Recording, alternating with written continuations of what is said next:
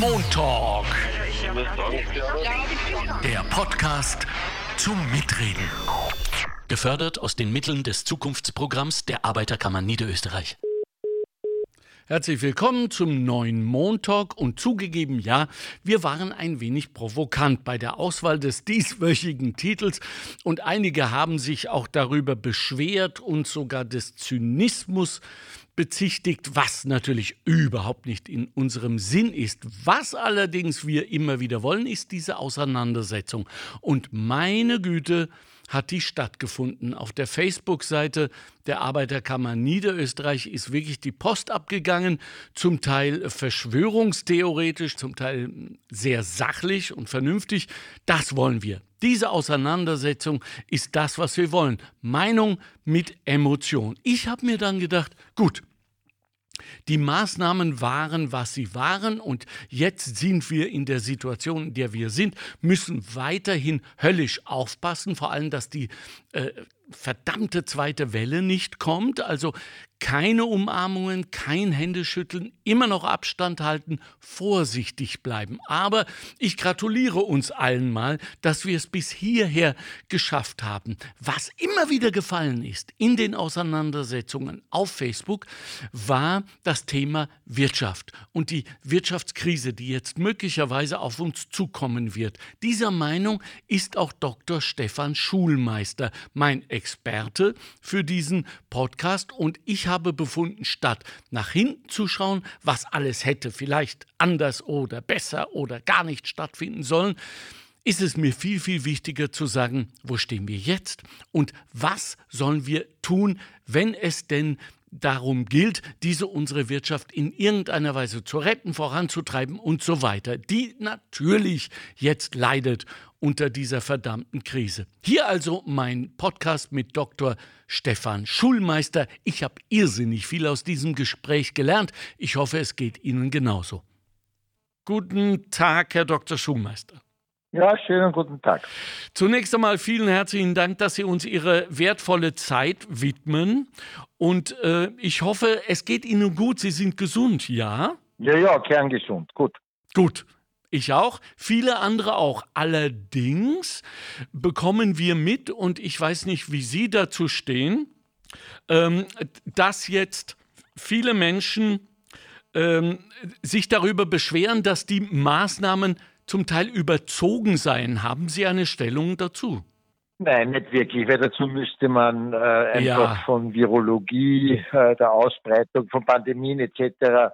etwas verstehen, äh, dass man in solchen Fällen eher auf der vorsichtigen Seite ist, finde ich eigentlich äh, im Grunde schon äh, vernünftig.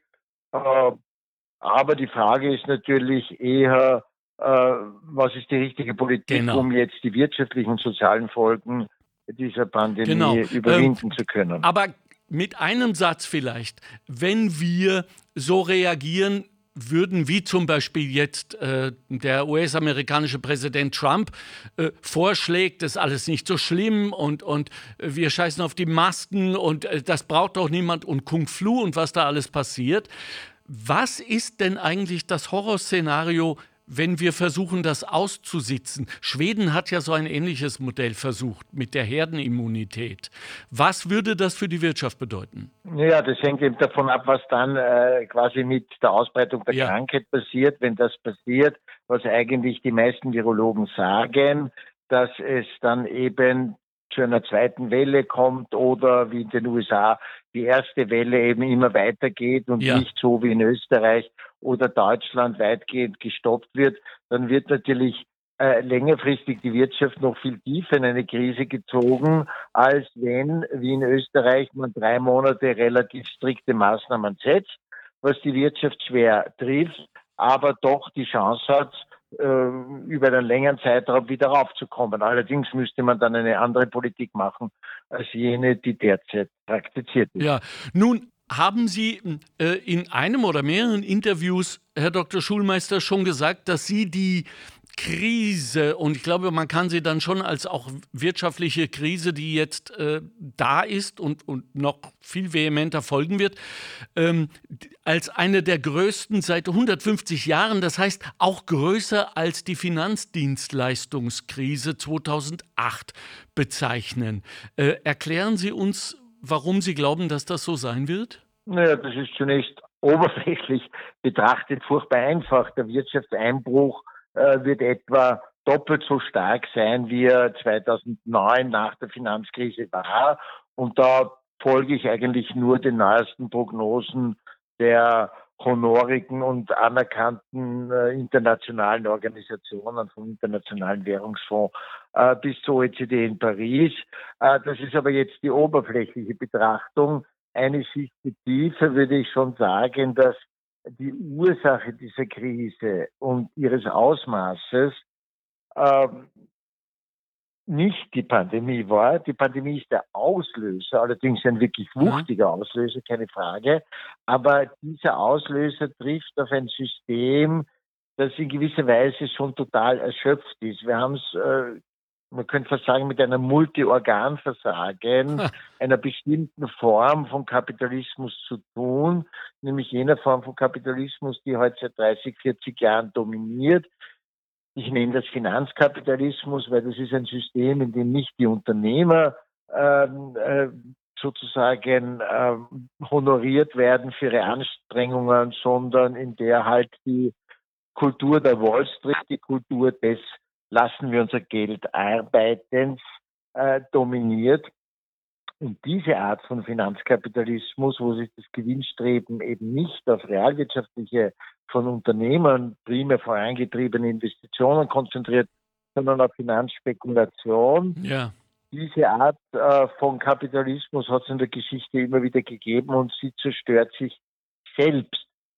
Ein weiteres äh, systemisches, äh, eine systemische Krisenkomponente ist natürlich äh, die Erderwärmung. Ja, wenn wir nicht seit 40 Jahren diese Vorstellung hätten, der Markt regelt im Wesentlichen ohnehin alles, ja. dann hätte man den Klimawandel natürlich viel früher bekämpft. Aber diese marktreligiöse Haltung hat natürlich dazu geführt, dass man genau die Aktivitäten vernachlässigt, die der Markt prinzipiell nicht setzen kann. Und dazu gehört unter anderem natürlich äh, die Bekämpfung äh, der Erderwärmung. Das heißt, wir haben doch jetzt aber, auch wenn ich Ihnen richtig folge, eine Riesenchance, so wie man das ja Krisen auch immer wieder nachsagt, dass wir jetzt die richtigen äh, Investitionen setzen und die, die richtigen strategischen Maßnahmen, das heißt ähm, Green Industries, äh, klimaorientierte Investitionen und dafür plädieren Sie auch. Erklären Sie uns bitte, was Sie damit meinen. Wer investiert wo und was haben wir dann davon? Ja, langfristig äh, kann Wirtschaftswachstum überhaupt nicht die Lösung sein, aber äh, über Jahrzehnte haben nicht nur Unternehmer, sondern auch Gewerkschaften sehr stark auf den Lösungsmechanismus Wirtschaftswachstum gesetzt. Das heißt, sobald die Arbeitslosigkeit deutlich steigt, hat man gehofft, es gibt wieder einen starken Aufschwung, dann werden wieder mehr Arbeitsplätze geschaffen.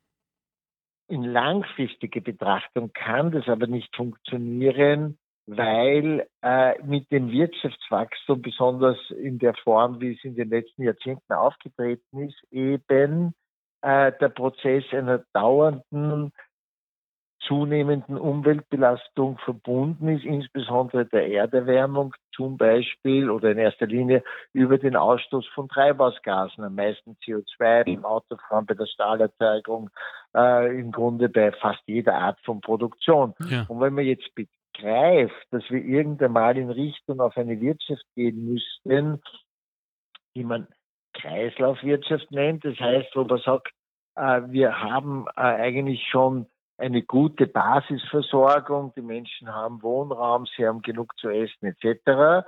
Äh, bescheiden wir uns sozusagen mit diesem Wohlstand und versuchen wir mit den knappen Ressourcen, seien es fossile Energieträger, sei es ganz allgemein unsere natürliche Umwelt, eben auch sparsam umzugehen.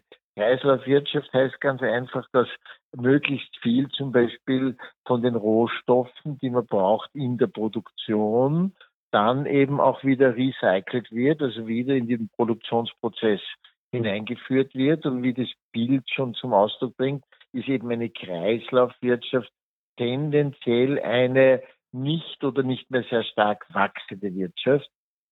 Allerdings, um das System sozusagen über Jahrzehnte in diese Richtung umzustellen, müsste man über einen nennenswerten Zeitraum ganz massive Erneuerungsinvestitionen durchführen. Also wie könnte Österreich ausschauen?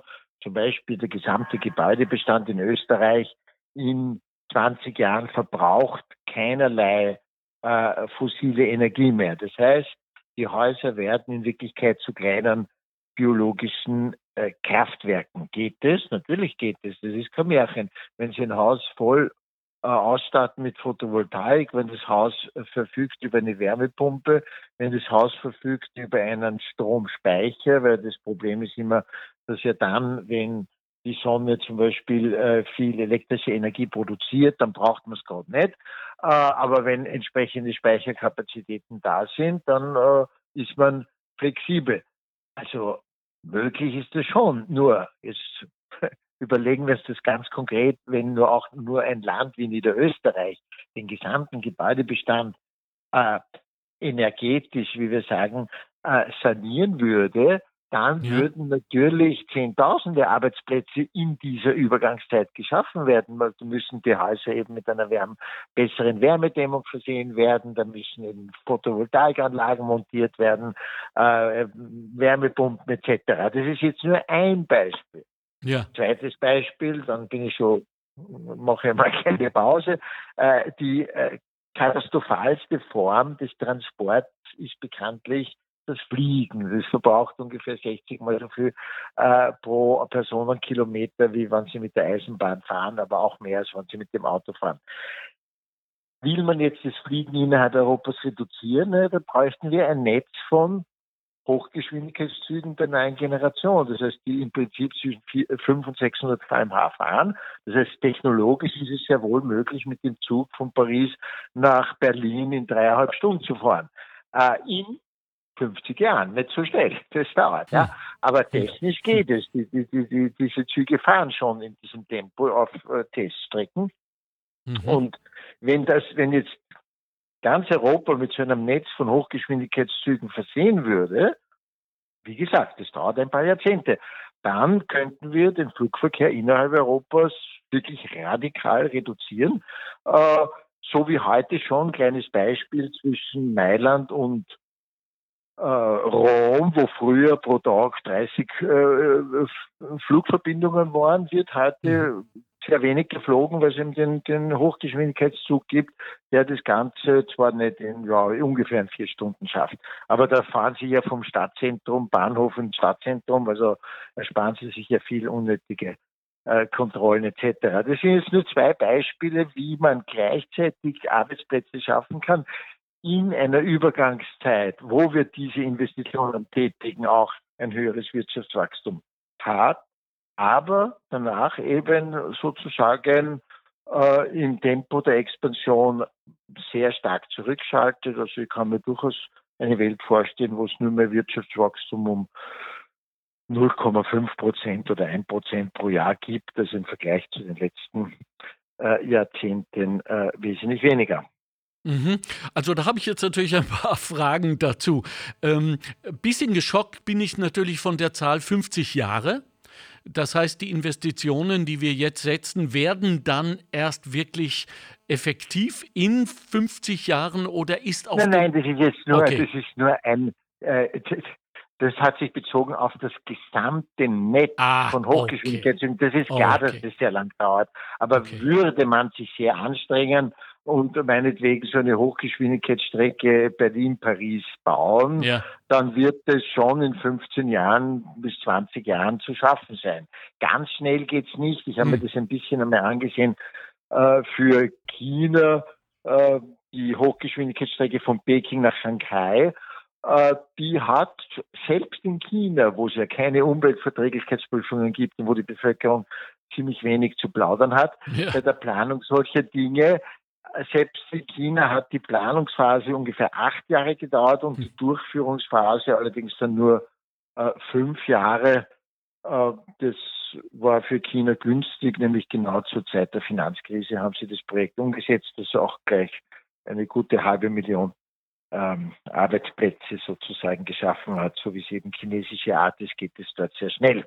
Wo stehen wir denn, Herr Dr. Schulmeister, hier in Österreich mit den äh, Incentives? Also weil Sie doch auch vorher von Privathäusern gesprochen haben und weil es ja auch äh, Kollegen von Ihnen und äh, Umweltschützer gibt, die vehement fordern, dass jedes Haus in, in Österreich zu einer kleinen Energiestation wird. Sind denn die Incentives, die von staatlicher Seite kommen, genug oder sind wir da als Privatmenschen aufgerufen, ja, unserer Überzeugung zu folgen, daran zu glauben oder vielleicht auch dem zu glauben, was uns immer wieder versprochen wird, dass wir dann auch eine Art Überproduktion wieder ins Netz zurückspeisen können und vielleicht sogar einen ROI machen äh, aus dieser Geschichte, also ein, ein Return on Investment.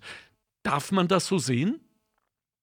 Ja, aber sozusagen, das ist äh, ein Bereich, wo eben äh, die Marktwirtschaft als Marktwirtschaft äh, nicht ausreicht. Daher ja. haben Sie zu Recht gesagt, die Politik muss hier Anreize setzen, aber davon sind wir konzeptuell, möchte ich sagen, noch weit, weit entfernt. Die äh, Politik verwendet diese Projekte wie thermische Gebäudesanierung, da haben sie meistens in erster Linie nur die Wärmedämmung im, Sinn, im Sinn, um halt, so wie auch jetzt, ähm, ein, da und dort eine Investition anzuregen. Was mir aber natürlich vorschwebt, ist ein äh, Gesamtplan, ein Gesamtkonzept. Äh, nehmen Sie jetzt nur dieses Beispiel der äh, umfassenden energetischen Sanierung eines Hauses, da gehören ja mehrere Komponenten, die ineinander greifen dazu. Das ist eben die bessere Wärmedämmung, das ist die Photovoltaik, das ist die Wärmepumpe, das ist der Elektrospeicher, eventuell noch ein Netzanschluss äh, für ein regionales Netz. Das hätte auch gewisse Vorteile, ohne dass ich nicht ins Detail gehe. Mhm. Und in Österreich gibt es noch überhaupt nicht eine gebündelte Förderung, dass jemand, der eben meinetwegen im Waldviertel ein Einfamilienhaus hat, sagt, ich äh, möchte sozusagen für diese Gesamtkomposition der energetischen Erneuerung möglichst unbürokratisch eine Förderung, ich zeige, was ich tun würde, sondern bei uns werden die Dinge noch einzeln gefördert. Also mal eine Förderung für die Wärmedämmung, dann eine Förderung für die Photovoltaik, eine andere Förderung für die, ähm, für die Wärmepumpe mhm. und das alles noch nach Bundesländern unterschiedlich. Äh, also in meinen Vorstellungen würde man da äh, eher so eine Art Gesamtkonzept entwickeln. Damit man das aber tut, bräuchte man als Politiker die Grundhaltung, dass eine sich selbst überlassene Marktwirtschaft eben nicht die zentralen Probleme, äh, vor denen wir derzeit stehen, lösen mhm. kann, ja. Äh, sondern dass es hier eine Art, äh, also ich würde sagen, auf unternehmerischer Ebene gibt es den Begriff des Projektmanagements. Das ja. heißt, wenn ein großes Unternehmen eben ein ganz bestimmtes großes Projekt vorhat, dann wird eben ein Management-Team eingesetzt, ein Plan gemacht, bla bla bla. Und wir bräuchten auch in der Wirtschaftspolitik sozusagen eine Art Projektmanagement, wo man sagt, okay, da gibt es das Riesenprojekt, Österreich wird im Bereich äh, der Gebäude äh, ökologisch saniert. Das ist das Riesenprojekt. Ja. Und dann versucht man einzubinden den, äh, die Unternehmerschaft, den Bankenapparat eine große Rolle spielen könnte, wenn er zum Beispiel den einzelnen Interessenten Arbeit abnehme. Es wäre ja denkbar, dass die örtlichen Reifeisenkassen und sonstigen äh, Sparkassen, mhm. besonders im ländlichen Raum, das übernehmen. Also machen wir ein konkretes Beispiel. Ein 70-jähriges Ehepaar möchte dem Enkel ein saniertes Haus hinterlassen, aber das Ehepaar ist schon zu alt, die wollen mit dem ganzen bürokratischen Zeug nichts zu tun haben, die gehen zu Reiker und die erledigen ihnen alles. Die sagen, wir holen die Kostenvoranschläge ein, eventuelle Baugenehmigungen, wenn not notwendig, wir machen ihnen einen Finanzierungsplan, sie kommen in acht Wochen wieder und dann sagen sie uns, welche Variante sie haben wollen. Wenn sozusagen so äh, das Großprojekt gemanagt wird, dann kann was weitergehen. Aber davon sind wir einfach weit entfernt, weil die Politik noch immer glaubt, äh, die Märkte werden das schon irgendwie machen. Also die Politik hat derzeit eigentlich eine Art verfolgt, eine Geldspritzen, äh, eine, einen Geldspritzenansatz, in dem ja. sie sagt, sie tun jetzt unzählige Geldtöpfe herstellen. Ja.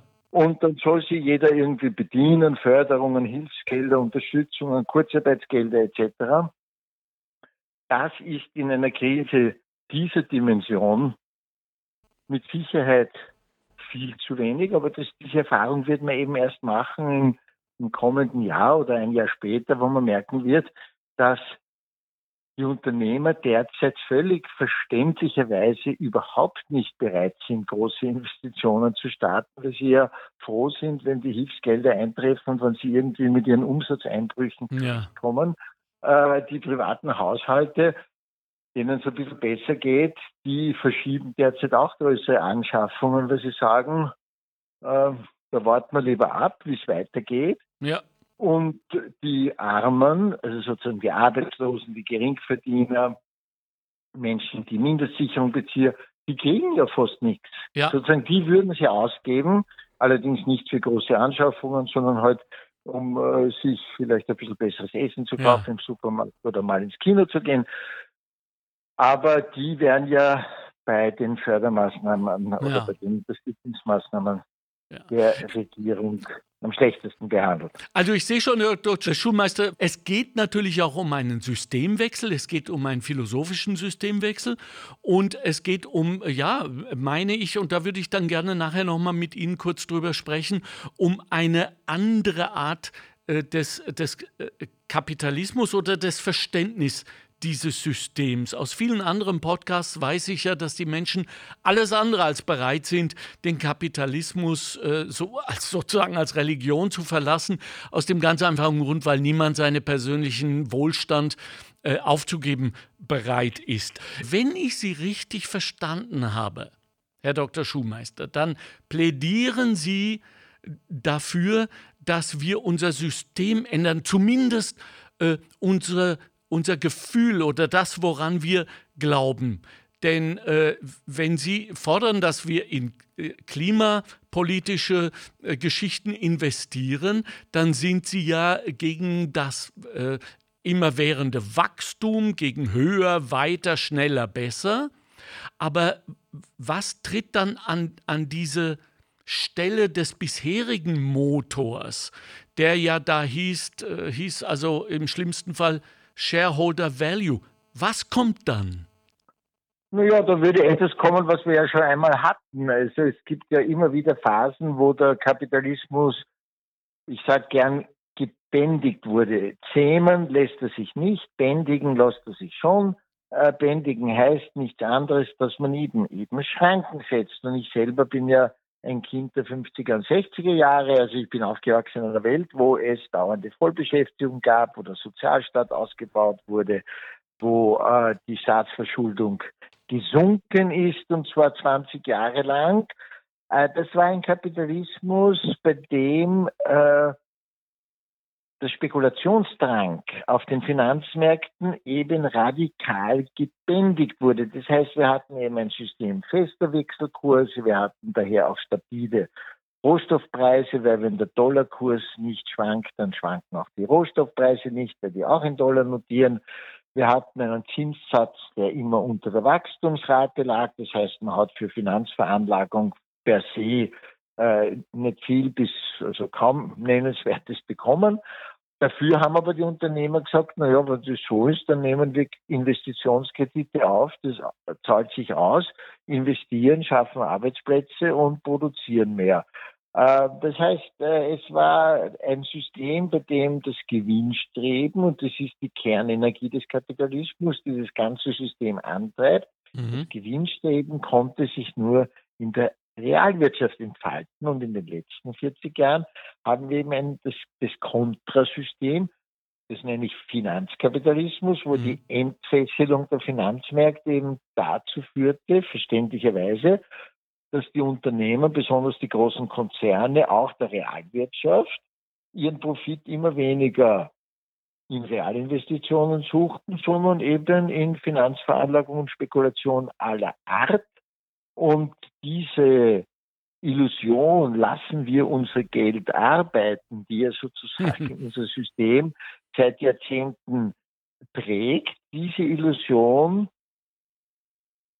führt zwingend zu einer Selbstzerstörung des Systems. Das heißt, ein System, das sich am Grundsatz orientiert, lassen wir unser Geld arbeiten, hm. zerstört sich deshalb äh, selber, weil das Geld eben nicht arbeitet, sondern nur Menschen mit Maschinen. Ja. Und wir sind in meiner Einschätzung sozusagen jetzt zunächst einmal in der Spätphase dieser Selbstzerstörung. Äh, die ist dann, äh, das führt leider Gottes keinesfalls automatisch dazu, dass man dann aus dem Scheitern lernt, hm. Stichwort Krise als Chance, sondern wenn wir etwa die letzte Phase in der Wirtschaftsgeschichte betrachten, wo der Finanzkapitalismus kollabiert ist, dann war das eben 1929 mit dem ja. äh, Börsengraf in New York, äh, New York, und der nachfolgenden Weltwirtschaftskrise. Ja.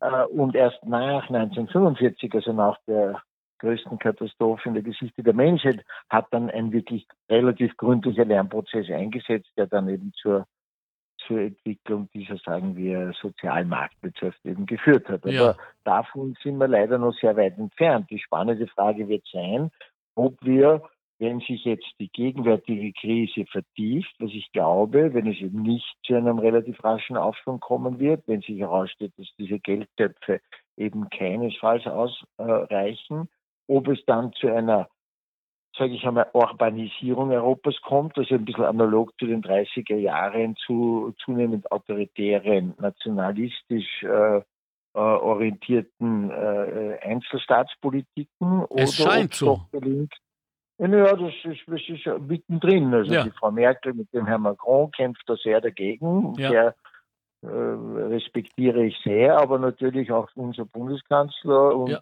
und äh, andere spielen eher die nationalistische Karte. Ja. Natürlich ähm, alles viel gemäßigter als in den 30er Jahren. Also äh, ich bin jetzt sehr geneigt, natürlich dann über äh, Tobin-Steuer zu sprechen und dass sie ja äh, dann auch obsolet wird, weil wir ja dann erst wieder in ein System hinein investieren würden, das eigentlich des Todes ist. Ähm, aber ich, ich muss natürlich auch jetzt meine, unsere Themen durchbekommen und da möchte ich ich gerne Sie befragen, wie Sie dazu stehen, dass vor kurzem ähm, medial behandelt wurde, dass die Verwertungsgesellschaften von ähm, Altplastik, eines unserer größten und, und drängendsten Probleme ökologisch im Moment, nämlich äh, das viele Plastik in unseren Meeren und Ozeanen, dass die sich darüber beschweren, dass äh, das, was sie tun, überhaupt gar keinen Sinn mehr ergibt, weil das äh, neue Plastik mittlerweile durch den Ölpreisverfall so billig geworden ist, dass es sich für die Abnehmer gar nicht mehr lohnt, wiederaufbereitetes Plastik zu kaufen bzw. zu bestellen. Äh, sind wir jetzt in der Rüde Kack? Ist das jetzt wirklich ähm, die Sackgasse? Ja, es ist ein sehr eindrucksvolles Beispiel, aber das noch viel gravierendere, das unmittelbar damit zusammenhängt, nämlich mit dem Ölpreis, das ist natürlich die Emission von äh, CO2. Das heißt, der Ölpreisverfall, der für den Einzelnen an der Tankstelle äh, ein, eine zumindest eine Entlastung erscheint, denn noch vor drei Monaten kostete der Liter Diesel 1,20 Euro, jetzt kostet er ungefähr 90 Cent plus minus. Diese Pre dieser Preisverfall ist für den Klimawandel natürlich eine Katastrophe und zwar weniger kurzfristig, sondern deshalb, weil jetzt Menschen die Lehre daraus ziehen, wir können uns ja gar nicht darauf verlassen, dass das Einsparen von Treibhausgasen sich auszahlt. Das ist genau Ihre Problematik mit dem Recycling von Plastik, das im Meer herumschwimmt. Auch in diesem Fall zahlt es sich für die an sich ökologisch nützlich Tätigen nicht aus, weil sie zu wenig kriegen für das, was sie da recyceln. Und ein, einer, der sich jetzt oder im nächsten oder übernächsten Jahr überlegt, soll ich mal, ich möchte ein neues Auto haben, ach was, kaufe ich mir doch wieder einen Diesel, weil die Vergangenheit hat ja gezeigt, äh, der Dieselpreis ist einmal oben, einmal unten. Ja. Äh, dann ähm, riskiere ich im Grunde nicht viel. Ganz anders wäre die Lage, wenn jeder wüsste, der Preis für das, was unserer Umwelt am meisten schadet, das sind eben fossile Energieträger. Man muss es immer wieder sagen, diese, Hauptkatastrophen ökologischer Art sind ausschließlich eben auf drei Rohstoffe zurückzuführen, Erd, Erdöl, Kohle und Erdgas.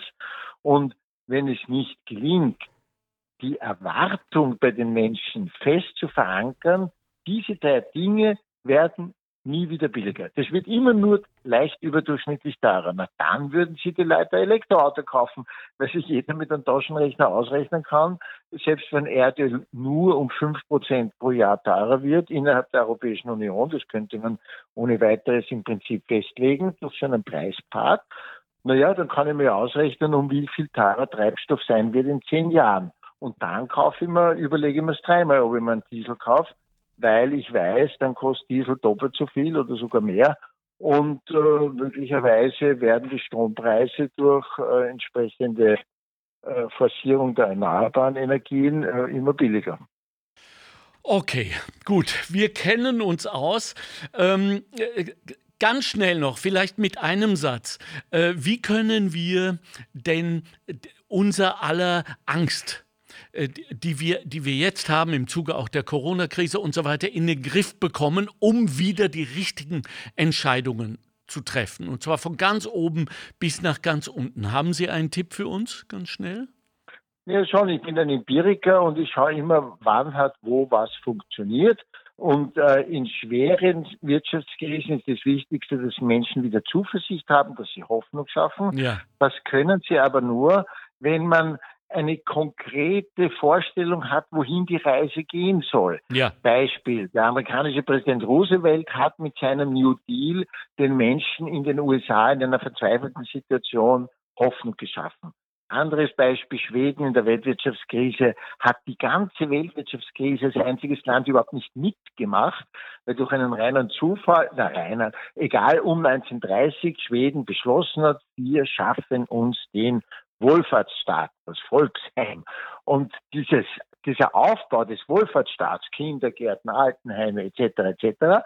hat eben äh, sowohl den Menschen die Zuversicht gegeben, aha, die Politik weiß, wohin sie gehen will, als auch die Wirtschaft stimuliert. Und ja. würden wir ein konkretes Bild haben, so sollte Europa in 30 Jahren aussehen, was die Umwelt betrifft, insbesondere die Reduktion der Treibhausgase, äh, was neue Verkehrssysteme betrifft, was den sozialen Zusammenhalt betrifft, äh, dann würden die Menschen schon langsam wieder Zuversicht fassen, bin ich ganz sicher. Aber noch ist die Politik extremst weit entfernt, in diesen Gesamtkonzepten zu denken, weil dazu müsste sie sozusagen 40 Jahre neoliberales Denken aus den Köpfen rauskriegen. Und das Schwierigste am Lernen ist immer das Verlernen. Nicht? ja. Kinder lernen, naja sicher, Kinder lernen schnell, wenn noch nichts drinnen ist. Aber wer schon mal den Kopf voll hat, der tut sich schwer, umzulernen. Sind Sie und genau deswegen haben wir Sie heute eingeladen, weil Sie uns diese Beispiele geben, wie wir jeder Einzelne dafür sorgen können. Und eines noch schnell gesagt, Sie können sich auf die Kunst verlassen. Wir werden versuchen, das äh, in dieser Hinsicht in Sachen Zuversicht und Mut auch unseren Teil dazu ähm, beizutragen. Vielen herzlichen Dank für Ihre Zeit. Danke, danke, Dankeschön. Herr Göber, war mir ein Vergnügen. Danke, mir auch. Schönen Tag danke, noch. Wiederhören. Wiederhören. Wiederhören. Das war der neue Montalk, der Podcast in Zusammenarbeit von Göbel.radio und der Arbeiterkammer Niederösterreich. Wenn Sie Themenvorschläge haben, Kritik hoffentlich konstruktiv, hoffentlich sachlich, wir nehmen es aber auch emotional, dann bitte auf der Facebook-Seite der Arbeiterkammer Niederösterreich und Sie können sich auch anmelden zum Mitreden unter 05 7171 20 400. Wir freuen uns auf Sie. Haben Sie einen schönen Tag, einen schönen Abend, eine ruhige Nacht und eine großartige Woche. Bleiben Sie gesund. Ciao, Freudstein. Gefördert aus den Mitteln des Zukunftsprogramms der Arbeiterkammer Niederösterreich.